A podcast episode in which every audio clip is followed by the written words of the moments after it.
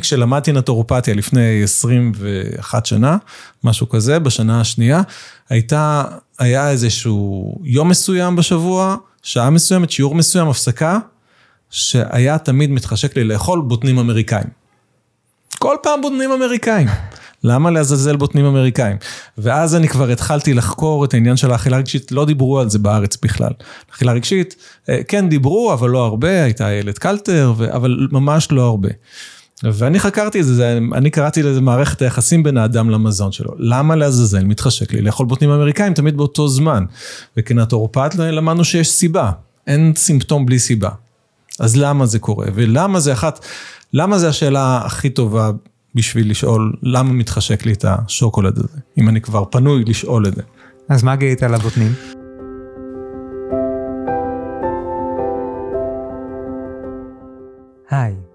אני ניר קראוזה, ואתם איתי בפודקאסט כל המיינדפולנס, שבו אנחנו מפרקים את הסטרס לחתיכות, וממלאים את המרחב בשלווה, שיח מדעי ואורחים מרתקים.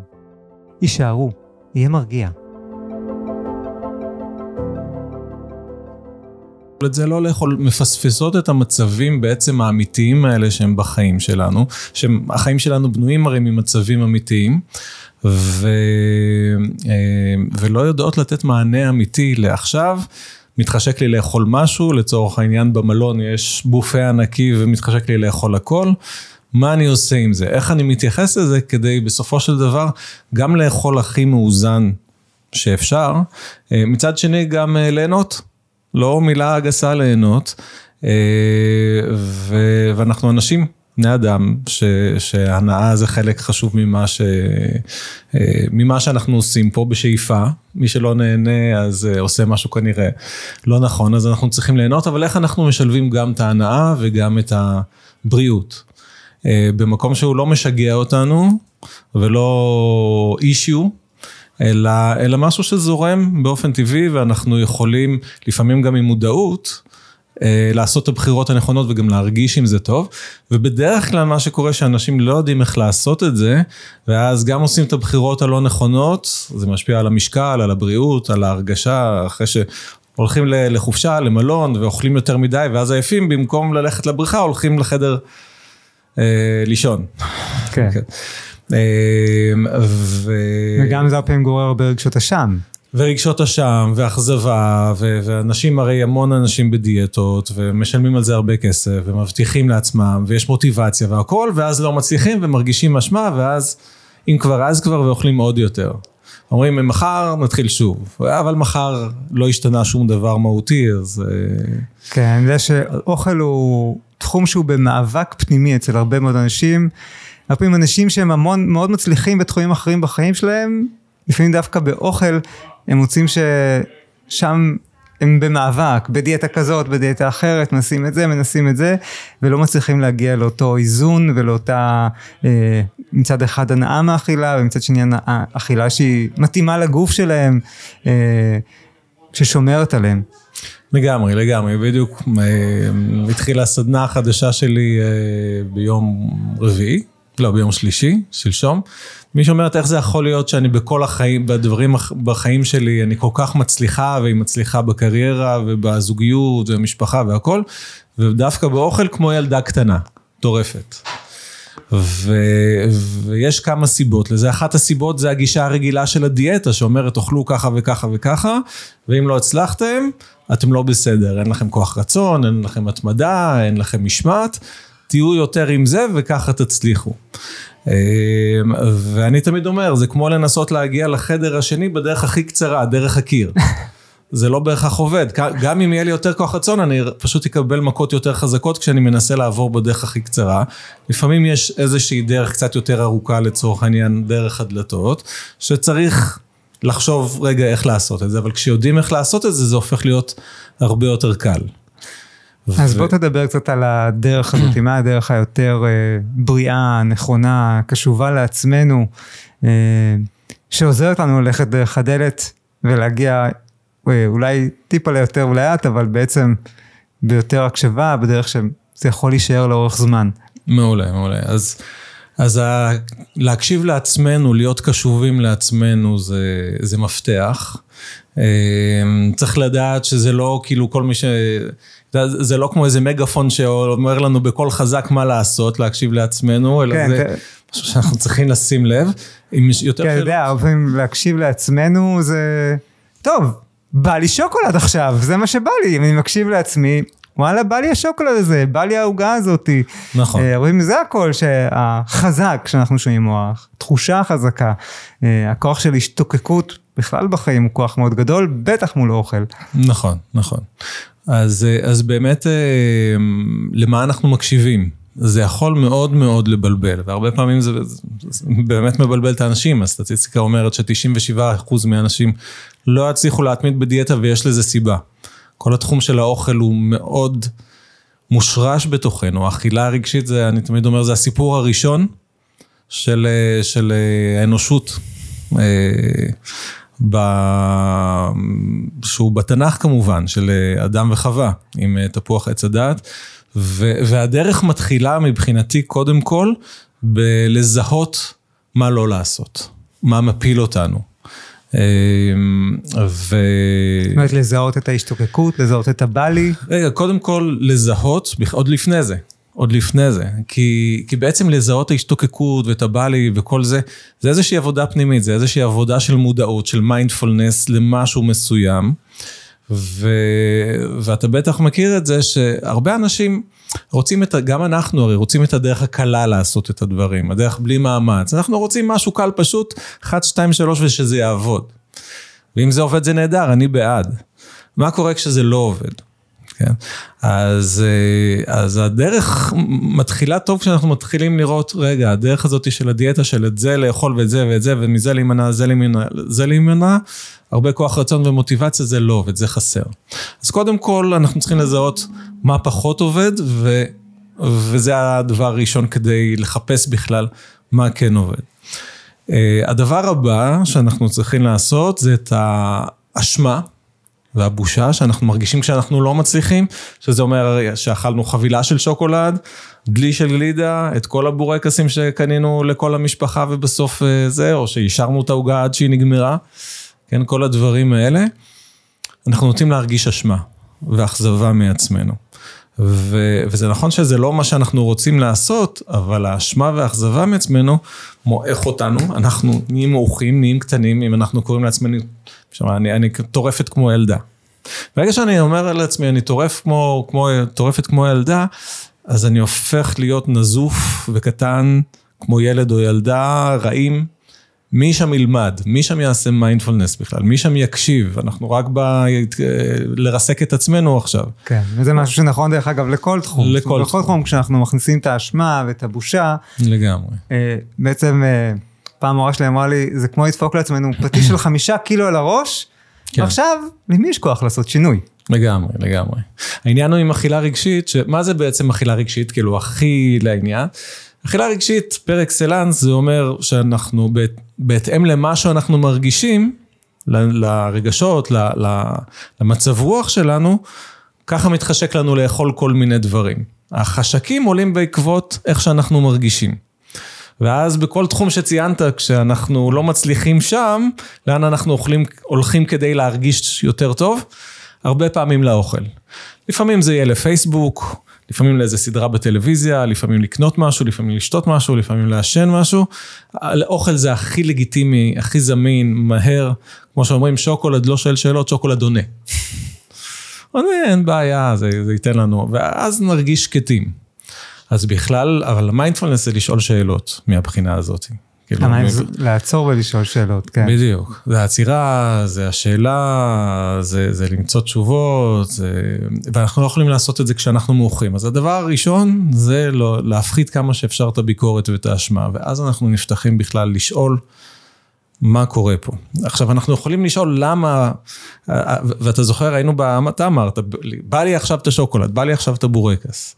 אז באמת, אה, כדי בכלל לשאול כמו שצריך, צריך לעשות את העצירה. פה המיינדפולנס, שאתה עושה עבודה נהדרת בללמד כמה שיותר אנשים, אה, בא לידי ביטוי. כן, אני חושב שהאימון הזה בעצירה, כן. בכלל בחיי היום, אבל גם בהקשר של האוכל, רגע לעצור לפני שאני פותח את המקרר, לעצור לפני שאני לוקח את הביס. זה יכול להיות גם דרך אגב, לפני שאני אוכל, לעצור רגע ולהעריך דווקא, כן, לשמוח במה שאני אוכל, להעריך נכון. את מה שאוכל, אבל גם לעצור ולשים לב למה שקורה לי, למחשבות, לרגשות, לתחושות.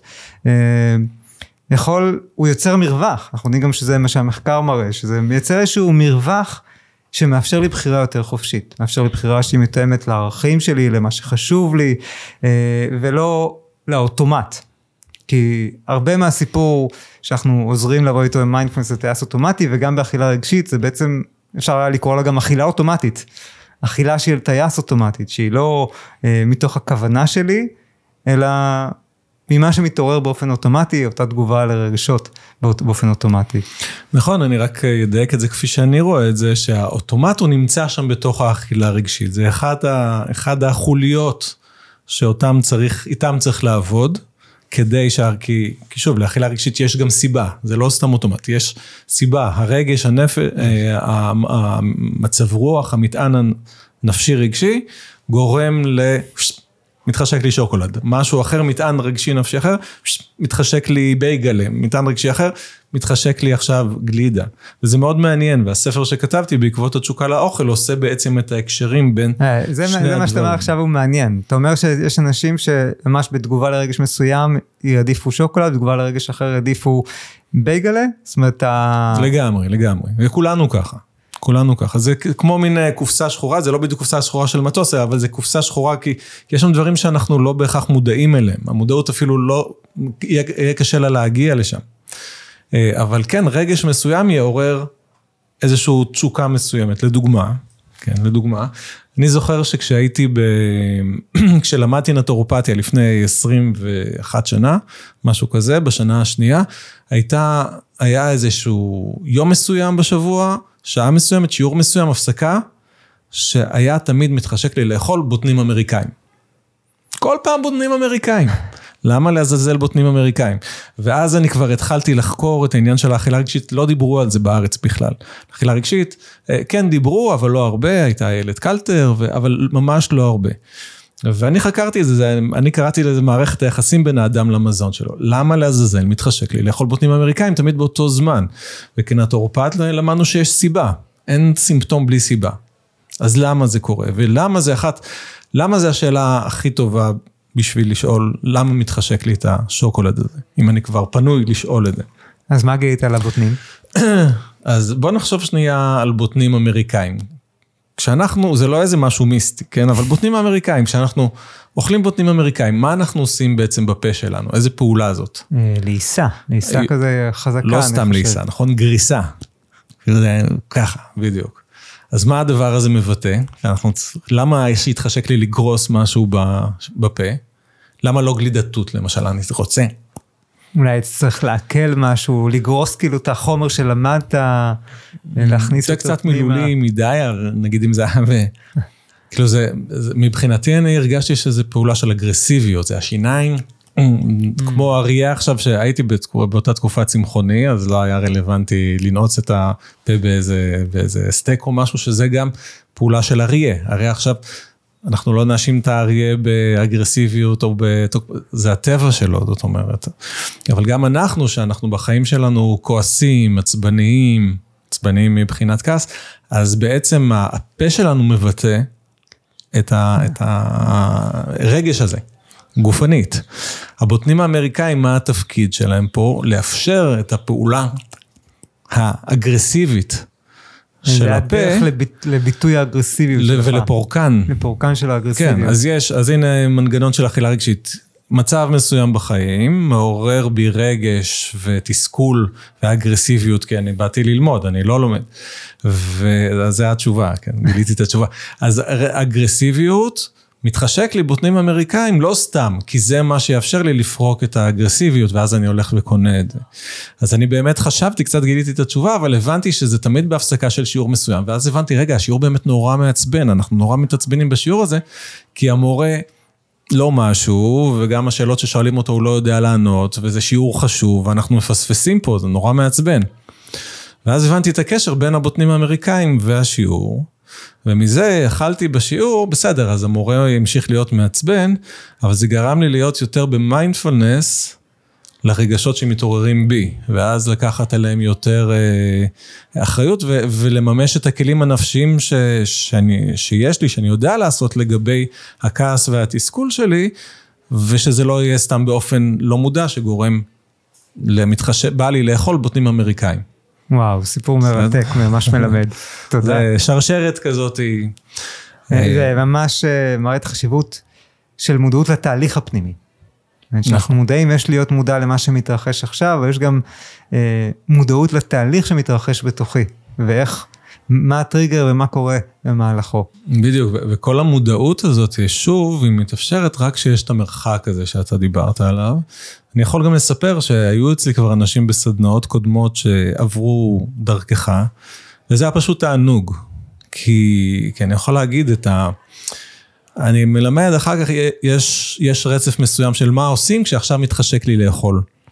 ואני מזהה שזה אכילה רגשית. עכשיו, דרך אגב, לא תמיד אנחנו צריכים לעשות עם זה משהו, כן? יש נתיב אחד של מיינדפולנס שאומר, אוקיי, אז אני אתבונן בזה. אני עכשיו אוכל את השוקולד או את הבוטנים האמריקאים, ולא בא לי לעשות עבודת מודעות מעמיקה. לא תמיד בא לנו, לא תמיד יש לנו את הזמן, את הפניות. לא תמיד חייבים. לא תמיד חייבים, כן. אמ, ו- ופשוט, אה, אוקיי, אני עכשיו אוכל, אבל גם משהו בי מתבונן מהצד על עצמי אוכל. זה ה light, ה mindfulness light. בסדר? וזה, ברוב הפעמים אולי נעשה את זה, כן? ולא...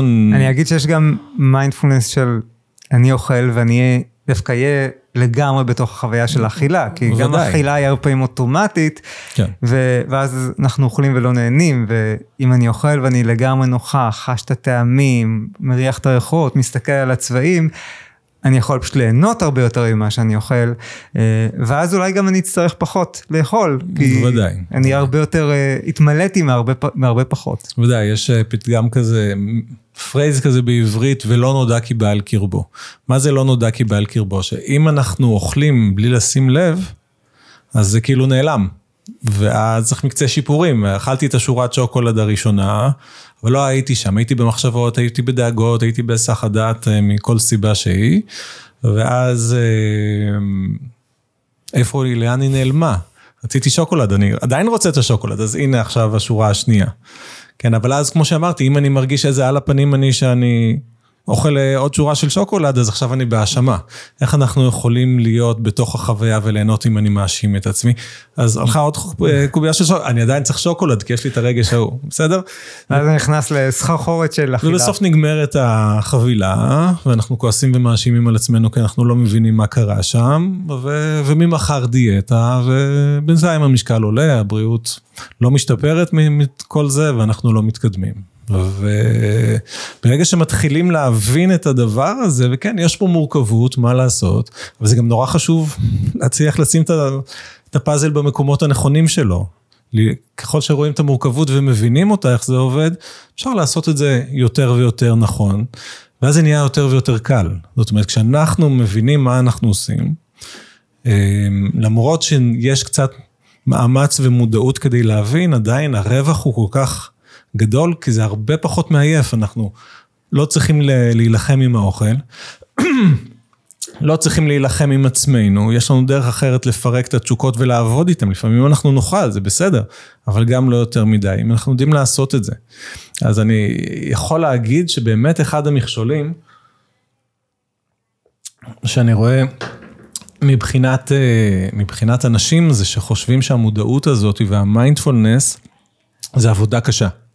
אני תמיד אומר, בלי זה, זה הרבה יותר קשה. אז אמרנו שני סוגים של מיינדפולנס. אה, אוקיי, נכון. אמרנו mindfulness light, רק להתבונן, מיינדפולנס כן. של ליהנות, להיות בתוך החוויה. יותר טנטרי כזה, כן. ואמרת, ומה הסוג השלישי? להתבונן על התהליך? והמיינדפולנס השלישי זה באמת להיכנס לעומק. זאת אומרת, עכשיו מתחשק לי, בא לי לאכול את הדבר הזה והזה, זה כן מעורר בי נורה אדומה, כי זה לא תורם לבריאות שלי, או למשקל שלי, או לרצון לרדת במשקל, או כל דבר כזה. ואז יהיו פעמים, חלק מהפעמים, שאנחנו נגיד, רגע, עכשיו מעניין אותי להבין מה קורה שם ולעשות עם זה משהו אחר ולא פשוט לאכול ולשים לב, אלא קצת יותר ללמוד על עצמי ולהתחבר לעצמי ולהבין מה קורה. אה, ואז יש רצף של דברים לעשות, כאילו ממש חמישה שלבים. והשלב השני, תכלס זה מיינדפולנס. אני קורא לזה השהיה וחזרה לעצמי. כן? זה באמת המקום שאתה עוצר, משחרר, את הכתפיים, מי ששומע ורוצה כלי מעולה, אז מה שאנחנו מכירים. לעצור, לשחרר את הכתפיים, למצוא מחדש את הסנטר. למה אני קורא לזה חזרה לעצמי? כי כשמתחשק לנו את השוקולד, אנחנו בשוקולד. יש את הפתגם הידוע, אני בסלון וליבי במקרר. Okay? אוקיי? מה זה עוזר? ההדחקה אומרת, אני, אני לא אוכל, אני לא אוכל, אני אשב בסלון ואני לא אוכל. אבל אני שם, אני שם. ו, ובסוף הולכים לשם, כן? אבל חזרה לעצמי זה אומר שכשאני שם, שהתודעה שלי שם, אז אני אבוד. כאילו, אני... ו, וממש אני אומר, זה כמו חכה ככה.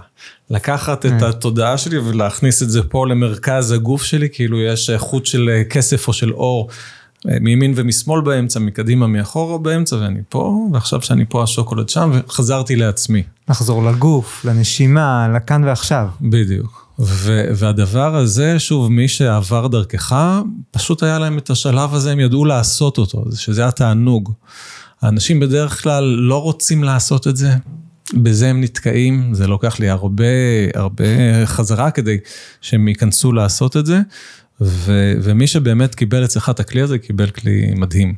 וואי, איזה כיף לי לשמוע את זה. לגמרי. זה, לגמרי. זה ממש חוויה מעניינת לשמוע על התלמידים שלי מפני מישהו שנותן להם דרך המשך, עוד משהו שעוזר להם ולראות איך זה, איך האדוות של המיינדפלנס משפיעות בכל כך הרבה היבטים בחיים. נכון, נכון. אה, מבחינתי זה, זה basic. זה basic. מעבר לזה שכשאנחנו מדברים על אכילה רגשית, שרגש, מצוקה, קושי, לפעמים זה גם שמחה, כן, אבל גורמים לאכילה שפוגעת בבריאות, שפוגעת בגוף, שפוגעת במשקל, המיינדפולנס הולך כמובן באופן ישיר לאיך שאנחנו מרגישים. כן. בזה שאנחנו באמצע היום אומרים, רגע, מה שלומי עכשיו? הרי אנחנו קמים בבוקר, אצלי לפחות זה להתעסק עם הילדים והכול, זה משרה אחת, אחר כך המשרה השנייה שלי במשרד, משרה שלישית חזרה בבית, ו- וככה, ואנחנו כל כך הרבה מתפקדים ועושים וזה, אז פלא שבתוכנו אנחנו אוגרים מטענים אה, רגשיים ונפשיים, שפשוט לא היה לנו זמן. לעצור ולאבד ולשחרר, ואז פלא שאנחנו מרגישים כמו שאנחנו מרגישים. ואז על הדרך פשוט עוברים לקחת אה, קובייה או שתיים של שוקולד ככה בין אה, משימה של ילד אחד שנתן לנו למשימה של ילד אחר שנתן לנו. כן, וגם אני אגיד שברמה אפילו הפיזיולוגית, המתח והסטרס שאנחנו נמצאים איתו פעמים, אז אנחנו יודעים שמתח גורם להפרשה של קורטיזול, וקורטיזול גורם לאדרנלין, כן. לאדרנלין, והם אה, משפיעים על התיאבון שלנו ועל מערכת העיכול, והם גם משפיעים על הצורך שלנו בסוכר, ואז יש יותר צורך בסוכר, אז אה, זה ידוע שהרבה אנשים אה, בסטרס, אז זה ישר משפיע על התזונה שלהם, משפיע על העיכול שלהם, על רמות הסוכר ש, שמשתנות. זאת אומרת, אני לא מומחה לפיזיולוגיה של אכילה, אבל אני יודע בפירוש שסטרס גורם לנו להשמנה דרך המנגנונים האלה של, אה, שיש בגוף, וכשאנחנו לומדים להירגע ואנחנו פחות בסטרס ויש פחות קורטיזול, אז מלכתחילה הצורך בסוכר קצת יורד. אה, באמת זה היה מדהים שהיו לי תלמידים שאפילו שאני לא עוסק ממש באכילה רגשית, mm-hmm. אבל שסיפרו איך עברו את קורס המיינדפלנס ואמרו לי בסוף לפעמים, האכילה שלי השתנתה, ירדתי במשקל, האכילה שלי השתנתה, אוקיי? נכון. איך שאני אוכל השתנה, אפילו שזה לא היה משהו שהתעסקנו בו ישירות. זה מאוד נכון, ומבחינה פיזיולוגית באמת, אם טיפה גם לדבר על ההיבט הזה, אז אכן, הסטרס גורם לאדרנלין וקורטיזול לעלות בגוף, זה גורם גם ליותר סוכר בדם. כן, הרבה אנשים שהם, אה, מה שקוראים לזה בטעות, לטעמנו, אה, סוכרת, אה, גבולי לסוכרת, כן, 120 מבחינת גלוקוז בדם בבוקר, זה לא ממש מצב רפואי של סוכרת, זה מה שקורה, של טרום סוכרת, זה מה שקורה, של המצב סוכרת סוג 2, זה מה שקורה בגלל האדרנלין והקורטיזול, שהם עולים והסוכר, והסוכר עולה. ואם מסתכלים על אה, אנשים אה, סוכרתיים, כן, ממש במדי אה, סוכר שלהם, קמים בבוקר מאוזנים, לא אוכלים כלום, מגיעים למשרד, הסוכר עולה. הסוכר עולה, אפשר לראות את זה בצורה מאוד... אה, מדהים. כן, וזה לא קשור לסוכר, זה קשור באמת לפעילות של האדרנלין והקורטיזול, ש... שהלחץ גורם, אבל הבעיה יותר משמעותית, גם מעבר לעניין של ההשמנה, למי שיותר מתעניין בעניין הבריאותי. כי מה קורה? בגוף שלנו יש גם שתי מערכות נקראות סימפתטית ופארה-סימפתטית, מערכות עצביות, שתי מערכות שונות. סימפתטית בגדול זה לפעולה, לאקשן, יש עכשיו אריה. שצריך לברוח ממנו, אז אדרנלין והקורטיזול והמערכת הסימפתטית פועלת. מערכת העוררות. כן. אה, או אם צריך לרדוף עכשיו אחרי האיילה, כן, לצורך העניין, או לצמחונים אחרי ה... אחרי ה... אחרי הפטריה. להשיג את הפרי לפני הגורילה, שזהו, והוא מהיר. אה, אז... אבל היא מערכת של עוררות, של סטרס, של שרירים מתכווצים. מצד שני, המערכת העיכול שלנו מחוברת למערכת הפרסימפטית. זה הגיוני, כי כשאנחנו בורחים מהאריה או, או מתחרים עם הגורילה, אז פחות חשוב להקצות את האנרגיה שיש לנו בגוף כדי לעכל אוכל. אנחנו צריכים עכשיו את האנרגיה לשרירים ולמוח שם, ו, ולעומת זאת, אה, בשביל, בשביל לעכל, אנחנו צריכים למצוא מקום שקט ולא לעשות יותר מדי. אז מה שקורה שאנשים שהם בסטרס ואוכלים בכל זאת, מערכת העיכול שלהם לא עובדת כמו שצריך, ולא מעכלים טוב. ואז כל המשמעות של הלא לעכל טוב, לא נספג כמו שצריך לגוף, גזים נוצרים בגלל שהמיצי עיכול, אנזימי עיכול לא מופרשים כמו שצריך, וגם בעיות בריאות יש בשביל זה. אז שוב, המיינדפולנס זה, מבחינתי זה, זה מפתח זהב, זה, זה, לכל דבר כמעט זה משפיע לטובה. מסכים איתך. כן, כן, שנינו junkies. כן, כן. אני גם הרבה פעמים מדבר על האספקט הזה של.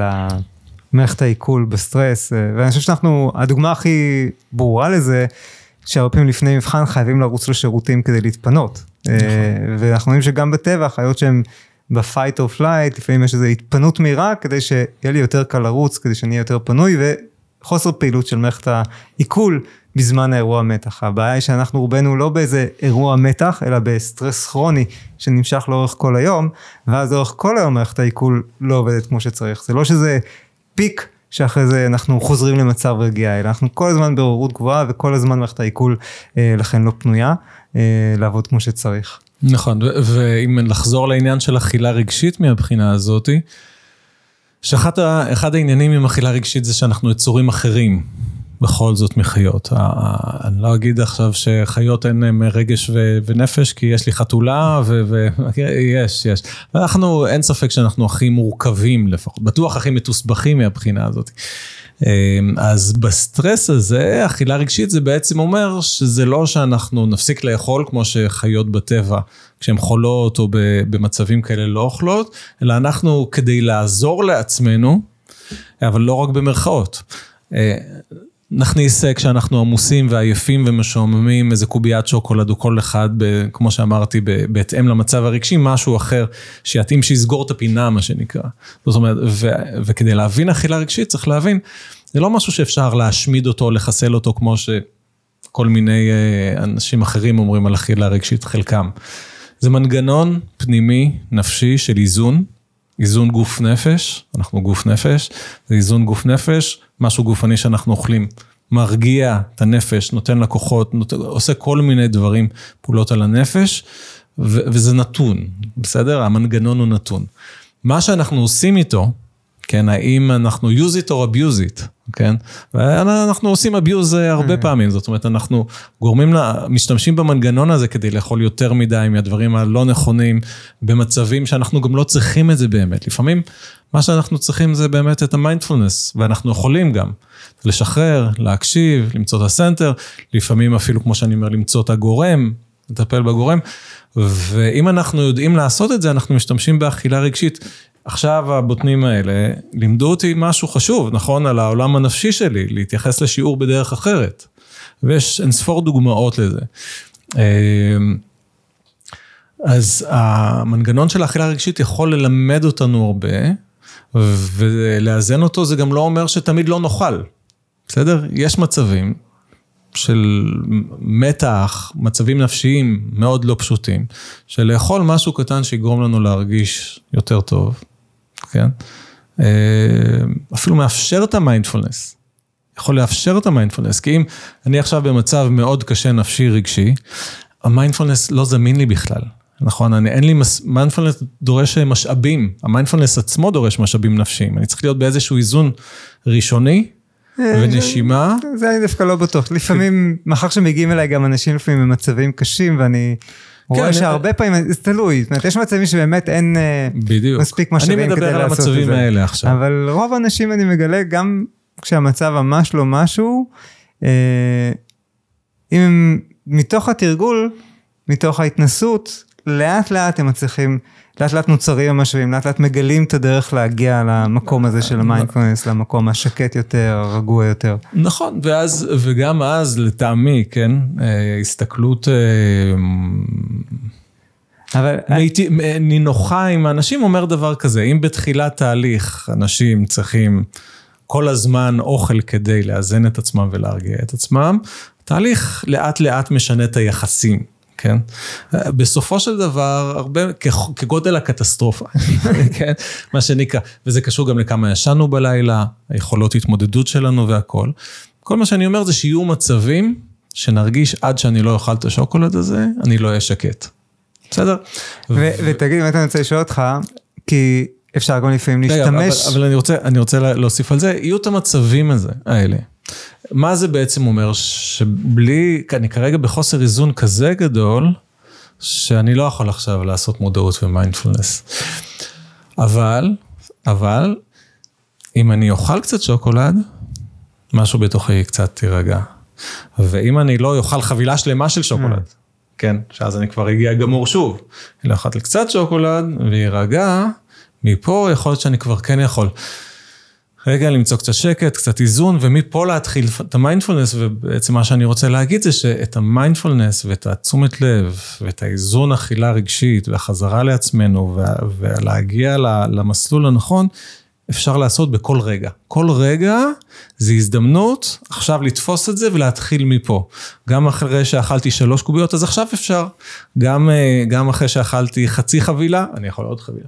אני יכול חבילה שלמה. אז גם אם אחרי חצי חבילה שאכלתי, אני יוצר ואומר, אוקיי, אז עכשיו אני נושם, ועכשיו אני עושה את המיינדפלנס, ועכשיו אני שואל, ועכשיו זה, זה עבודה מעולה. למעשה, אנשים שרגילים לאכול חבילה שלמה של שוקולד, מספיק שהם עוצרים שתי קוביות לפני הסוף ואז עושים את זה, הם עשו את הצעד הכי גדול שיש להם לעשות. כי מרגע שהם ראו שהם לא חייבים לסיים את כל החבילה ולעצור לפני זה, אז יהיה אחר כך שורה לפני, שתיים, ובסוף הם מגיעים כן. לשתיים, שלוש קוביות של שוקולד, לפעמים במצב, והנה, ומפה אני ממשיך בכוחותיי.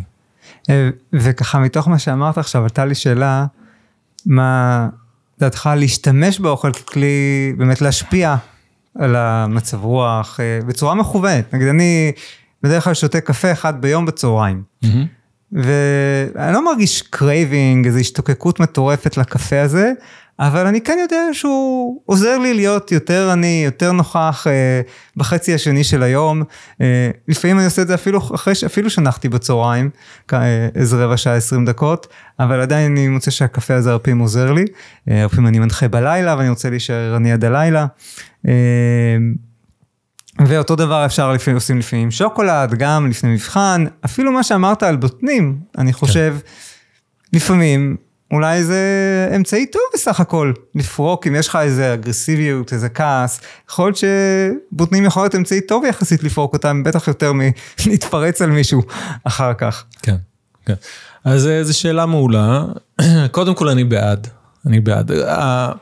ההבנה היא שאני קורא לזה אכילה פונקציונלית. זאת אומרת, שאנחנו מבינים את איך שהגוף שלנו, איך שהגוף נפש שלנו משתמשים באכילה לכאן או לכאן, אנחנו בעצם מבינים שהאכילה היא פונקציונלית. זאת אומרת, יש השפעה של האכילה.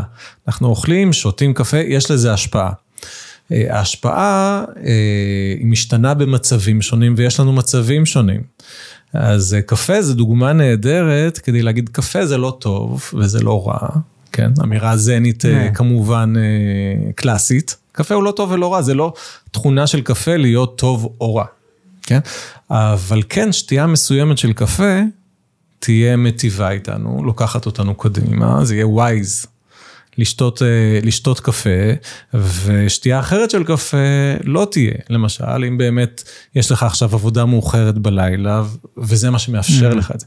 או דוגמה יותר קיצונית, אנחנו עכשיו נוסעים הביתה ואנחנו עייפים. קפה, יש שיגידו שזה לא בריא, אבל הקפה הזה שמונע ממך להירדם ולהתנגש בעץ הוא הכי בריא בעולם. יש מעט דברים יותר בריאים מהקפה הזה. אז קפה יכול להיות בריא. מצד שני, עם קפה, אנחנו לא ישנים בלילה מספיק, והיום שלנו נורא עמוס, ולא נותנים לעצמנו את המנוחה.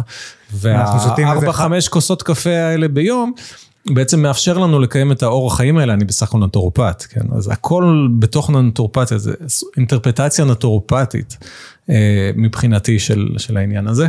אה, אז החמש כוסות קפה האלה בעצם גורמות לנו, מאפשרות לנו לחיות את האורח חיים הנטול, החסר שינה, שיביא אותנו לא למקומות טובים. אז בקיצור, צריך להבין את הקפה ומה ההשפעה שלו, ולבחור בתבונה מתי להשתמש בו.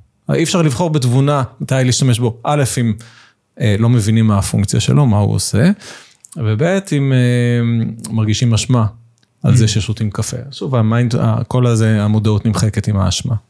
כן. אז בגדול, אה, כן, השוקולד הזה, מה הוא עושה לי עכשיו, איך אני נעזר בו, אה, ועדיין לזכור מה המטרות שלי. זאת אומרת, אם המטרה שלנו, אנחנו צריכים גם שיהיה לנו מטרה. מטרה להיות בריאים, מה זה אומר בריאות, לכל אחד צריך להגיד לעצמו מה זה אומר להיות בריאות, אה, גם, גם מבחינת אה, משקל, יש לזה משמעות על המטרה שלנו, כשאנחנו מחליטים האם לשתות את הקפה הזה עכשיו או לא, האם לאכול את השוקולד הזה או לא. ו... וזה גם היכרות עם הגוף שלי, כי יש, אני מאוד מושפע מקפה, זאת אומרת, אני מרגיש ממש את ההשפעה שלו, כן. אה, אולי גם כי אני שותה מעט, בתקופות כן. שלא שתיתי בכלל, ועכשיו זה אחד ביום, אבל... יש אנשים שאני יודע שבפעמים זה אפילו גנטי שקפה פשוט לא משפיע עליהם. והם יכולים לשתות את הקפה וללכת לישון ואפילו לישון טוב. זה, זה קשור למשהו אחר, זה קשור לזה שבשביל להירדם, אנחנו, זה, זה סוג של מיומנות מנטלית להירדם. בשביל להירדם אנחנו צריכים לשים את המחשבות שלנו אה, בשקט כזה, וזה גם כן, מי שיש לפעמים אנשים שעייפים, המערכת העצבים שלהם כל כך מותשת. שקשה להם לשים את המחשבות בצד ולהירדם. כן, אבל ההשפעה של קפה, לפחות לפי מה שאני שמעתי כן. וקראתי ככה, אה, בעצם מה שאומרים שקפה, יש לנו שני שעונים ביולוגיים שקשורים לשינה, וקפה פשוט משהה את השעון של העייפות, השעון של מתי אנחנו מרגישים עייפים, והוא פשוט עוצר אותו, את ההצטברות שלו, הוא נקשר למערכת ש... לרצפטור של הדנוזין. לרצפטור הוא נקשר, כן, לרצפטור, אני לא זוכר את השמות, אבל נקשר לרצפטור הזה, ובעצם מונע מההצטברות שלה אה, למשך כמה זמן, ולכן הוא משהה בעצם את העייפות שלנו, אה, ויש אנשים שזה לא קורה אצלם, זאת אומרת זה לא משפיע ברמה הזאת הביולוגית, ואז הם יכולים לישון אחרי קפה. אה, אצל הרוב, כדאי לדעת שזה כן משפיע, ולכן לא כדאי לשתות קפה, מדברים על 6-8 שעות לפני השינה, ממש עדיף לא לשתות קפה, כי אחרת זה יפגע באיכות השינה. גם אם נרדם, אז לא נשען כל כך טוב וכל כך עמוק, ושינה עמוקה היא ממש חשובה לבריאות הפיזית, המנטלית, הרגשית, לכל הקשר אה, זה משפיע. אין ספק שהרבה דברים אינדיבידואליים ושונים, אבל גם יש דברים שהם כמובן אה, אחידים כן. בינינו. אז אני סקרן עכשיו לשאול אותך, איך בעצם הגעת לתחום הזה ואיך התחילה הדרך שלך עם מיינדפולנס, אה, עם מודעות? אה? אוקיי. זה שתי שאלות, יש את האכילה ויש את המיינדפולנס. אז בוא נתחיל, אני... מה התחיל קודם? המיינדפולנס... האכילה תמיד מתחילה.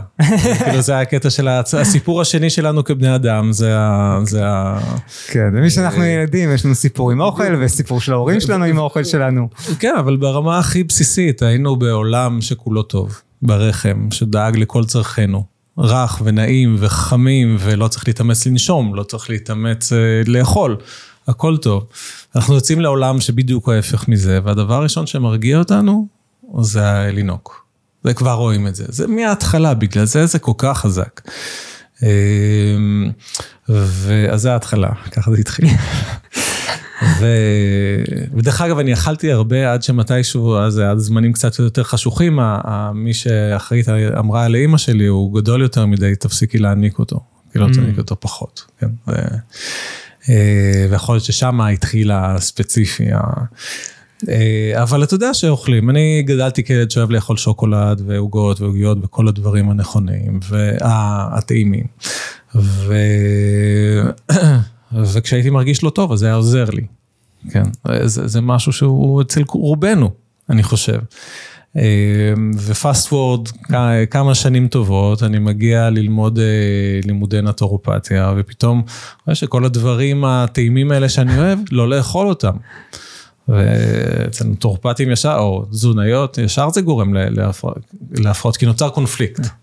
זה לפני שיש תודעה ומודעות נוצר קונפליקט. פתאום, שהכל בסדר, אז אוכלים כי זה טעים לי, כי זה בא לי, אבל כשיש איזושהי סיבה, בין אם זה בריאות, בין אם זה משקל, בין אם זה אה, הרגשה שבמקביל התעוררה בי בכלל של מודעות, של אני נגרר לאכול את הדבר הזה, אני מרגיש לא טוב, שפתאום mm. משהו, וכבר נכנסתי לעולמות של מיינדפולנס ומודעות ומדיטציה ורוחניות והכל, שהגולת כותרת שלהם זה להיות חופשים ומשוחררים ועצמאים ובעלי בית לעצמנו, ואני לא בעל הבית לעצמי.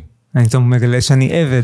אני עבד לזה שמתחשק לי עכשיו לאכול את השוקולד הזה ולחסל אותו, ואני יודע שזה לא נכון וזה לא טוב וזה לא בריא וזה לא ראוי, גם, גם בלי שצריך לרדת במשקל או משהו. אני אפילו אומר, זה שלא הייתי צריך לרדת במשקל, זה אפשר לי בכלל לחקור את זה בלי ה... כל ה mindfuck שיש על המשקל. לא היה לי איזה אשמה על המשקל שלי או משהו כזה, לא התעסקתי במשקל שלי, אבל הפריע לי שאני עבד של האוכל, mm. של התשוקות לאוכל. ו, ולא רציתי להיות. אז התחלתי לראות מה קורה עם זה, ו, והנטורופתיה לימדה אותי לשאול אה, למה. למה מתחשק לי עכשיו? וגם אה, כמו שה... אה, מי שלמדתי ממנו אושו בפונה היה אומר, במקום להיות עם אשמה ובושה ואכזבה מעצמך, הוא אומר, just be a little more understanding, תבין מה קורה שם. ו, ו, וככה התגלגל, ובשנה רביעית בנטורופתיה, אה, זה היה ב-2002, אה, לא ידעתי על מה לעשות עבודת גמר. ולא עניין אותי כל כך על מחלה או ויטמין או איזה צמח או משהו כזה. ואז היה שיעור פסיכופתולוגיה, והמורה, ש... והמורה בשיעור על הפרעות אכילה, בקורס פסיכופתולוגיה, התחילה את המילים, לכל אחד יש מערכת יחסים עם האוכל שלו. זה כבר נשמע לי מעניין, בואי נקרא. אה, מערכת יחסים, זה אהבה, זה שנאה, זה דיאלוג, זה, זה כל מיני דברים כאלה. אמרתי, אני הולך לחקור את הדבר הזה. אה, ואז היא עשתה לי את הטובה הכי גדולה שעשו לי ב... טוב, עשו כמה. אה, אבל היא הביאה לי שני ספרים של האוניברסיטה הפתוחה של תיאוריות אישיות, היא אמרה תקרא קצת על פסיכולוגיה, והתחלתי לקרוא על פסיכולוגיה, אה, וזה היה מדהים כי דיברו בכללי, ואני אמרתי, אוקיי, אני קורא משהו, מנסה להבין איך זה פועל לגבי האכילה. וככה התחלתי לפתח את זה אחרי כמה זמן. אה, סיימתי את העבודה, החלטתי שאני הולך, אה, קיבלתי הרבה שבחים, הצטיינות על זה גם, אמרתי אני הולך לכתוב על זה ספר, אה, הלכתי גם ללמוד פסיכולוגיה ופילוסופיה באוניברסיטת תל אביב בעקבות הכתיבה של זה. אחרי שמונה שנים סיימתי לכתוב את הספר, למדתי הרבה. וואו, חתיכת תהליך שמונה שנים לכתוב ספר. כן, כן, כי זה גם פרפקציוניזם, מה לעשות, ועם מטרה שכל כל מה שכתוב יהיה כתוב בהיר ונכון. זה לא ספר קל כזה שקוראים תוך שנייה, כי כל רעיון שם זה רעיון, אבל שיהיה כתוב ובהיר ובלי סתירות מחשבתיות, ושיהיה כתוב טוב. אז זה לקח שמונה שנים, ועוד שלומדים פילוסופיה, אז לומדים לכתוב ולומדים לפקר את איך שאתה קורא ולראות שלא כתבת פה כמו שצריך. בקיצור, זה באמת שמונה שנים. ובאמת כשכתבתי את הספר הזה, חשבתי שזה יפתור לאנשים את, ה, את הבעיה של האכילה, אה, אבל גיליתי שחסר עוד דברים. זה לא רק האכילה, זה עוד דברים. ובמהלך השנים, זה היה ב-2011, אז במהלך השנים זה ממש התגבש לשיטה שהיא יותר... יותר אה, מקיפה מרק האכילה הרגשית. ההיבטים הפיזיולוגיים של זה, וההיבטים הביביוריסטיים של זה, ההרגלים, והמוטביציוניים, כן, וזה התבשל למשהו שהוא יותר אה, מקיף, ויותר נותן מענה. מרתק, מרתק. אה, וכן, אני חושב שכשאנחנו באים, לא משנה על מה אנחנו עובדים, ההסתכלות צריכה להיות מאוד, מאוד רחבה. Mm-hmm. אומרת, באמת, כמו שאתה אומר, גם על התנהגות מצד אחד, גם על הרגשות. Mm. אה, יש פה המון להבין את הפיזיולוגיה ואת את מה שקורה לנו בתוך הגוף בהקשר הזה מאוד עוזר, והיום אנחנו מבינים הרבה יותר על מה שקורה במוח. אה, ואני חושב שבאמת ההסתכלות הרחבה הזאת היא מאוד תומכת, שבאים להתמודד עם הרגל שהוא באמת מאוד עמוק, מאוד uh, קדום, הרגל או התנהגות שהיא מאוד מאוד קדומה ומושפעת מהמון המון גורמים, וגם אצל כל אחד זה מושפע בטח קצת אחרת. נכון, ושוב אני רוצה להגיד שזה באמת נשמע כמו הרבה וזה הרבה, אבל שני דבר, כמה דברים. קודם כל זה עושה בסוף את האכילה בריאה ונכונה ומדויקת, הרבה יותר קלה. הרבה יותר קלה וטבעית. זאת אומרת, מהמקום שנוצר הקונפליקט הזה של רגע, מה שמתחשק לי לאכול זה לא בריא לי, או זה מזיק לי, mm. שזה מתחיל הקונפליקט, עד למקום שבו זה נהיה קל וטבעי בסוף. יש, יש דרך, יש דרך, יש תהליך, יש מה ללמוד, אבל זה מגיע לשם, לזה שזה נהיה יותר ויותר קל.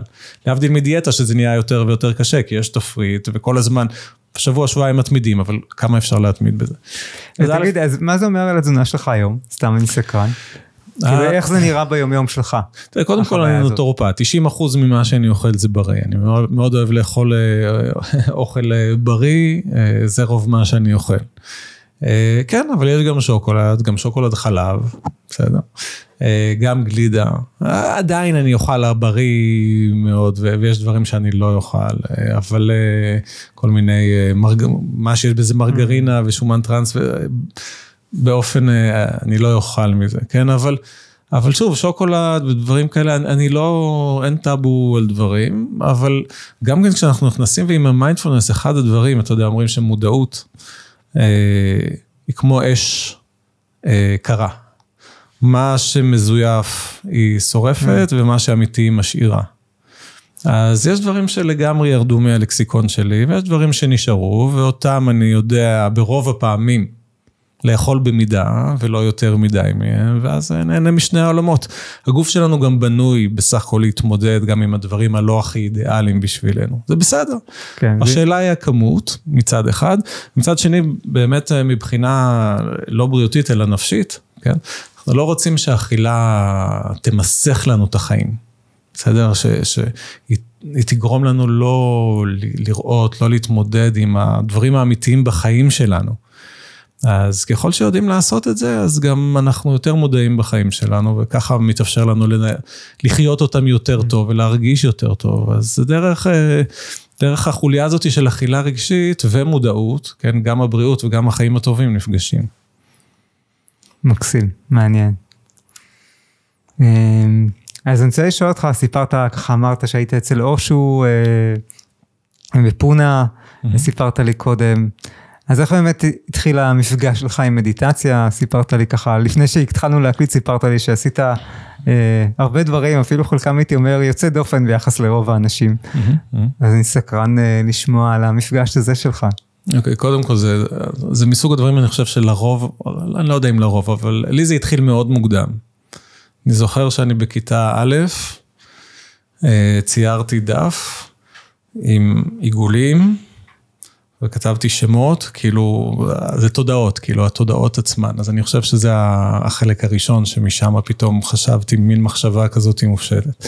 אבל אחר כך זה עוד המשיך עם uh, כל מיני ספרים, גם של uh, שר הטבעות ודברים כאלה, ואחר כך uh, קרלוס קסטנדה ו- ו- ושכאלה. אבל באמת כשהגעתי, הטיול הראשון שלי היה לדרום אמריקה, והטיול הרגיל של דרום אמריקה, באתי, נרשמתי ללימודי מחשבים. אה, ו... ואז לפני הלימודי מחשבים, אמרתי, היה לי עוד זמן לעשות טיול בחו"ל, זה היה הפעם להודו. אומרים, בהודו מי שמגיע עם אה, שאלות אה, מוצא תשובות, ומי שמגיע עם תשובות מוצא שאלות. אז, אז באמת שם יש מלא סיפורים, כן, אבל לקצר את הדברים. אני הבנתי שהמסע הוא פנימה. איך הבנתי שהמסע הוא פנימה? עשיתי טרק בראונד הנפורנה בנפאל, והייתי אחרי, יוצא יחידה קרבית מיוחדת וזה. שיא הכושר. שיא הכושר, אמנם עם תרמיל כבד, אבל גם לזה הייתי רגיל, זה הרבה פחות ממה שהייתי בצבא. אז אה, הטרק שמומלץ לעשות אותו בשלושה שבועות, עשיתי אותו בפחות משבועיים. ו... כשסיימתי את הטרק ועמדתי והסתכלתי עליו לפני שירדתי לאיפה שלוקחים את האוטובוס חזרה לעיר, לפוקרה, אז הסתכלתי ואמרתי, איפה, איפה הוא? נעלם לי הטרק, מה קרה? ואז הבנתי שאני לא הייתי שם. Mm. ופתאום נזכרתי באיזה מקום שם בדרך שעצרתי וישבתי, וזה היה מדהים, אתה יודע, לפעמים יש מקומות כאלה שנורא מתחברים אליהם. שלוש דקות והלכתי, המשכתי קדימה, ונורא נורא רציתי לחזור למקום הזה, פשוט רק להיות, פתאום היה לי מין הבנה כזאת, שזה לא עוד ועוד מקומות, אלא איך אנחנו מרגישים במקומות האלה, שזה אומר איך אנחנו מרגישים גם נקודה. ההבדל בין המרדף, להיות במרוץ ובמרדף, לבין ליהנות מהדרך. כן, ליהנות אפילו מנקודה. ו- ו- ו- איזה תובנה חזקה. מדהים, כן. וזה משהו, אתה יודע, אתה יכול, אפשר לדבר על זה, אבל כשזה קורה לך, התובנה הזאת, רגע, פספסתי, אוי, פתאום פספסתי, ו- ו- ו- ואני רץ אחרי דברים, ו- ובעצם, רגע, זה פה עכשיו. אמ, ואז משם איכשהו אחות שלי הייתה בפונה, ואיכשהו משהו משך אותי לשם, והגעתי לשם, ו- וגיליתי את עולם המדיטציה באמת ככה הארדקור, אה, והרגשתי כאילו הגעתי הביתה. התחלתי להבין עוד הרבה יותר דברים על עצמי, ו... ומה זה להרגיש אאוטסיידר בין אנשים שזה פחות העניין שלהם, ופתאום הבנתי את האאוטסיידריות הזאת, ופתאום הגעתי הביתה לאנשים שמדברים בשפה שלי, שהיא הרבה שפה של שקט גם, שהיא שפה של לא חייבים לדבר כדי שיהיה משמעות. אה, ו- ו- ושם כבר נכנסתי להרבה סוגי מדיטציה, כולל, אה, כולל ויפאסנה, כולל... וסיפרת לי שהיית במנזר בתאילנד. נכון, הייתי במנזר בתאילנד, אה, הפודקאסט, זה פרק נוסף, אבל שני חלקים. אה, כן, בתאילנד, אה, בתאילנד יצאתי אחרי שנתיים של נטורופתיה, כי על ההתחלה למדתי גם מסאז' תאילנדי, למדתי בארץ אצל נועם טירולר, שהוא חבר ומורה נהדר. וזה לא הספיק לי, רציתי עוד, נסעתי לתאילנד למורה שלה, שלו, המאסטר בשם פישט.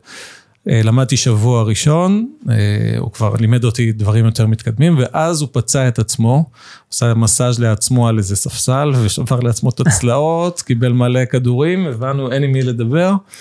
הלכתי ל... ידעתי שיש... אה. אני כמובן כבר הייתי לגמרי בעניין של מדיטציה, הלכתי לעשות מד... ויפאסנה תאילנדית. מה זה ויט... ויפאסנה תאילנדית? זה באמת אבל סיפור. ויפאסנה תאילנדית זה אומר ש... אה, בא אליי אה, איזה מישהו, לא להסביר לי מה לעשות, הוא אומר עכשיו אה, שעתיים, אתה צריך, אתה, אתה צריך לשבת בישיבה מזרחית, להקשיב לנשימה חמש דקות, לבטן עולה ויורדת, ואז חמש דקות ללכת עם הרגליים ככה, הליכת מדיטציה חמש דקות, וקניתי שם מין טיימר כזה, ובמקדש אתה שם, חמש דקות וחמש דקות, אמר לי, תנסה לעשות שעתיים. במצטבר. עשיתי שעתיים, יש חדר, מיטה בלי מזרון. כן, כי מתחילים את המדיטציה בשעה ארבע, ואני באתי לראש המנזר, כן, שאליו באים ואומרים, למורה הגדול, ואמר לי איך היה, אמרתי, היה מעולה וזה, סוף סוף יש שעתיים לשבת, זה הכל ונהדר, הוא אמר יופי. אז היום, ת- אז היום תעשה עשר דקות ועשר דקות, הליכה עשר דקות, ישיבה עשר דקות, ותנסה להגיע לשלוש שעות. עשיתי את זה, מגיע למחרת, מדהים והכל, ואני כבר אה, יודע לעשות מדיטציה, עשיתי הרבה מדיטציה לפני זה יחסית. והוא אומר יופי, אז היום תעשה רבע שעה ורבע שעה, תגיע לארבע שעות וככה זה ממשיך. ואז כשמגיע לחמש שעות, אני כבר בא ואומר, "אה, היה נחמד, אבל הברך שלי כואבת, והרגל נרדמת, והכל, הוא צוחק, עכשיו הוא מאושר. עכשיו אתה מתחיל ללמוד. אומר, אז עכשיו תעשה חצי שעה וחצי שעה ותנסה להגיע לשש שעות. ואני מגיע שוב וכואב לי הכל, והוא מאושר עכשיו 35 דקות, 35 דקות, ואז, ואז uh, תגיע לשבע שעות. ככה זה ממשיך, ואז מתישהו שעשיתי תשע שעות, ו-45 דקות ו-45 דקות, וזה זה, לא פשוט לעשות תשע שעות מדיטציה נטו ביום. כן, זה מאוד מאתגר. תשע שעות, כן, וההליכה ארבע וחצי שעות, והישיבה ממש קשה, וגם יש יתושים, ו... ו... וכל אחד עושה לעצמו דרך אגב, במנזר כל אחד עם הלו"ז שלו עושה לעצמו, יש את הארוחות, יש את הזה, אבל... ואז אני יושב במדיטציה, וכואב לי נורא אגב. אני מזיז כדי שלא יכאב, וכואב, אני מזיז את זה שלא יכאב וכואב, ואז מתישהו אמרתי, יאללה, שיכאב, לעזאזל. ברגע שאמרתי שיכאב והנחתי לזה, 90 אחוז מהכאב עבר. פתאום הבנתי לעומק מה זה אומר לשחרר ולא להתנגד ו- ומה זה נותן.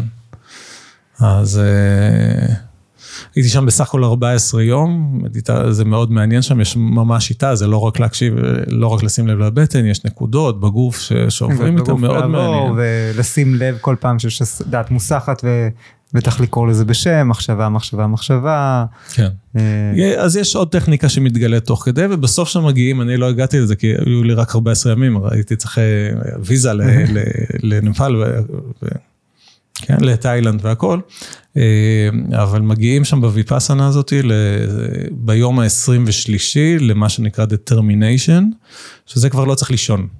פשוט mm. מגיעים, המדיטציה כל כך מעמיקה, שהמוח לא צריך לישון, ופשוט אפשר להמשיך, וזה determination של אה, לילה אחד או שני לילות שלא ישנים, ופשוט ממשיכים את זה, וזה כאילו המסלול המלא שלהם. אז אני שומע קודם כל את התובנה הסופר חזקה על הכאב. נכון. של ברגע שאני משחרר את ההתנגדות לכאב, וכמה זה מחובר לאכילה רגשית, ברגע שאני משחרר את ההתנגדות, הרבה מהעומס יורד, הכאב, 90% מהכאב יורד, אה, אני יכול להיות נוכח, אני יכול להיות קשוב יותר. אבל אני סקרן, אה, עם איזה תודעה יצאת אחרי 14 יום? זאת אומרת, מה הייתה החוויה אחרי 14 יום האלה? זה היה מדהים, זה היה מדהים, אה, צלילות אחרת. חזרתי ללמוד במסאז' התאילנדי אצל עוד שבוע אצל המורה הזה, ושם איזה מישהי שגם למדה, עשתה לי איזשהו טיפול לבטן שנקרא צ'יני צאנג, זה איזו שיטה אחרת. עשתה עליי טיפול של 45 דקות חזק על הבטן ופשוט לא כאב לי, כי הגוף היה פשוט משוחרר mm. מכאבים. אה, ואחר כך נסעתי לחופים בקופנגן, ושם גם כן איבדתי את המסאז' התאילנדי למשהו שבסופו של דבר אני עושה, וזה באמת... אה, ייאמר הרבה לטובת הריטריטים הארוכים, המשמעותיים, שזה עושה קפיצת דרך ב, בהמון דברים. ובהיבט של המדיטציה גם כן, יש, יש קפיצות דרך, יש מתישהו שאתה באמת תופס מה זה, מה זה מדיטציה, ואתה יכול, באמת מגיע למצב שהיכולת לשים את ה mind ב, ב, בשקט, היא, היא כבר שלך, היא כבר שלי. Mm.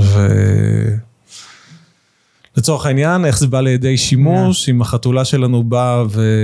ו... ומפריעה לי, לי לישון, כן, מגרדת את כן. הדלת, כאילו הכי זה, אז אני יכול להתעורר. מה שגיליתי ש...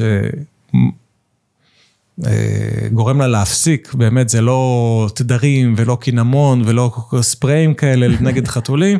קם פותח את הדלת, יש לי אקדח מים, אני רודף אחרי היורע באקדח מים, מתחת לספות, מתחת לשולחן, אני בורחת וזה, בסוף היא מחליט שהיא הבינה את המסר. חוזר למיטה, שם את ה mind on hold וחוזר לישון. חוזר לישון. אז אה, בשביל זה שווה לעשות ריטריט ויפאסנה, לא? אז האמת שקצת ענית לי בדיוק על השאלה שבאתי לשאול אותך אה, לקראת סיום, של אה, מה מוציא אותך מדעתך. אז אני מבין שזה החתולה. לא, לא, החתולה היא בסדר. אבל מה מוציא אותך מדעתך? אה, מה מוציא אותי מדעתי? לא, זה השאלת הסיום כזאת? יש שלוש שאלות לסיום, אוקיי. כן. מה מוציא אותי מדעתי? אמ, לא, בוא נגיד, לא מוציא אותי מדעתי, אבל באמת בתחום שלי, של האכילה, אמ, יש מקומות מאוד חשוכים בגלגולים האלה של האכילה, שאנשים mm. נכנסים אליהם, ו, ונכנסים אליהם הרבה פעמים בהנחיה שהיא מכניסה אותם לשם. Mm. ואני לא מאשים אף אחד, כאילו, זה נושא מורכב, לכל אחד יש את הדרך שלו, אה, גם הדרך ש, שאני מציע היא לא מתאימה לכולם, היא מתאימה יותר לאנשים שבאמת יש להם איזושהי גישה כזאת, אולי למיינדפולנס, אה, אולי זה אנשים שהם פתוחים בדעת שלהם והם רוצים חופש, כאילו הגישה שלי נותנת הרבה חופש ויש אנשים שלא רוצים חופש, יש אנשים שרוצים הוראות כן. זה. אבל כשיש אנשים שמה שהם צריכים זה חופש והם מקבלים mm. הנחיות שמאוד מכניסות אותם למעגל של האשמה והבושה, זה, זה, זה כואב לי. Mm. בוא נגיד ככה, לא הוציא אותי מדעתי. אה, אתה יודע, אומרים שאחד השמות, המשמעויות לשם בודהה זה הבלתי מותנה. משתדל שלא דברים... אה, לא לתת לי דברים כל כך... כן, לא שאני אה, בודה, אבל משתדל לפחות... שהדברים פחות יטלטלו. כן. אז מה עוזר לך לחזור למוח השלב? מה מפריע לי? מה עוזר לך? אה, מה עוזר לי? מה עוזר לך לחזור למוח שלם? הגוף. בפונה, לא רק אושו, גם אומרים שהם אמרו, start with the body, להתחיל עם הגוף, ו- וזה תמיד נכון. דרך הגוף להגיע לאיזון, אבל חוץ מהגוף גם אנחנו צריכים איזה כוכב צפון. כאילו, להגיד לעצמי שהמטרה שלי פה, להיות רגוע ולהיות שלב, להיות פיספול, mm-hmm. זה נורא חשוב. אם אין את זה, אז זה הכל טכניקות ש, שהן לא יהיו מספיקות. אנחנו צריכים את ההבנה והכוונה שזה מה שאנחנו רוצים. אני, אני רוצה, יש אנשים שרוצים להתעצבן. יש לי שכן עכשיו, הפכתי בטעות להיות ועד בית. יש שכן שהמטרה שלו זה להתלונן. בסדר, כל אחד והמטרה שלו. המטרה שלי, זה, אחת המטרות שלי זה להיות רגוע ושלב, ו, ובלי זה, אז הייתי נורא מתעצבן ממנו. ככה, אבל אם אתה אומר אם המטרה שלי זה להיות רגוע ושלב, אז כן. חלק מהתרגול שלי זה להסכים לזה שהוא יתעצבן. בדיוק. בדיוק. זכותו להתעצבן, אבל זה לא אומר שאני חייב להתעצבן יחד איתו. בדיוק, והבהירות, והלזכור את זה, שזאת המטרה שלי, להיות, אה, זה, זה, ואני יכול לעשות מלא דברים, להפך, אנחנו עושים דברים הרבה יותר טוב כשאנחנו שלווים. אז זה לא פוגע בעשייה שלי בחיים, להפך. אבל לזכור את זה שזה מה שחשוב, ואז עכשיו אפשר לשחרר וזה, כי יש לי מטרה וזה בהרמוניה ובהתאם למטרה שלי. זה מאוד עוזר. מקסים. ושאלה אחרונה, מה התרגול שלך היום? אז א', אני מתרגל טאי צ'י, אה, אני למדתי בבית ספר, אה, במרכז הישראלי לטאי צ'י, שאני ממליץ לכולם. אה, בדרום תל אביב, אבל יש לו הרבה שלוחות. אז אה, טייצ'י והנגזרות, ה... יש אה, טייצ'י, שינגי ופאקו, זה שלוש אמנויות לחימה סיניות פנימיות. כבר זמן מה לא הייתי בבית ספר, אני מתכוון לחזור בינתיים. אני מתרגל בבית והרבה. ו... ושוב, הוויפאסנה עצמה. כן, אני פיתחתי איזושהי שיטה של, של סוג של ויפאסנה. שעובדת עם הטייצ'י בעצם, זה איזון של הגוף דרך הישיבה, הרבה אנשים קשה להם לשבת. הרבה אנשים, הישיבה עצמה נטו, כן. המכנית, זה, זה מקשה וזה מעצור, וכשלא יודעים איך לעשות את זה, אז כל הזמן נאבקים בישיבה ובגוף שכואב. אני, אם אתה זוכר, בישיבה הזאת בתאילנד ששחררתי, פתאום הגוף שלי התחיל להסתדר, ועם מה שלמדתי טאי-צ'י, איך, איך להיות ביציבה נכונה. אז ראיתי שדרך ישיבה נכונה, המדיטציה קורית נורא בקלות. Mm. כשדרך הגוף, שהרגליים והכתפיים והגב מסודרים כמו שצריך, פתאום נורא, הסנטר נהיה טבעי וממש קל למצוא יחסית את השקט הזה. אז, אה, אז את זה אני גם עושה. זה אתה גם עושה. כן, אבל אתה יודע, בסוף זה גם משהו פנימי, אתה, ברגע שיודעים איך זה מבפנים, אז, אז מוצאים את המקום הזה, ו, ו, והנה, שמים את המחשבה, זה קורה, עם, עם הרבה תרגול כן. זה קורה. עם הרבה תרגול, היכולת להגיע למצב הזה, למקום הזה. כן, היא, גם בלי היא... איזה טכניקה, איזה, זאת אומרת, הנטו להגיע לשם, גם תרגול, אבל זה לא סתם תרגול, זה תרגול והבנה. אז, כן, כן. כן. אוקיי, תודה רבה רועי הנינג. רועי הנינג.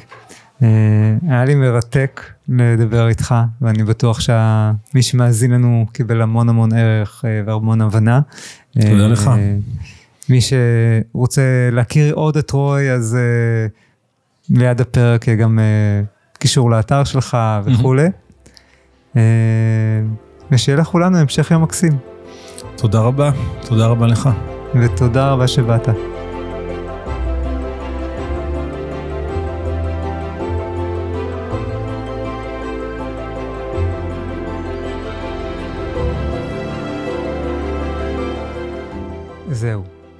עד כאן לפרק של היום. אם אהבתם את הפרק, אל תשכחו לדרג את הפודקאסט באפליקציה או בפלטפורמה שדרכה אתם מקשיבים לנו. עכשיו ייצרו רגע. חישבו על חבר או חברה שלכם, שגם הוא זקוק לקצת רוגע ושלווה, להפחית את הסטרס. שילחו להם את הקישור לפרק הזה. הם יודו לכם. עד לפעם הבאה, באהבה, ניר.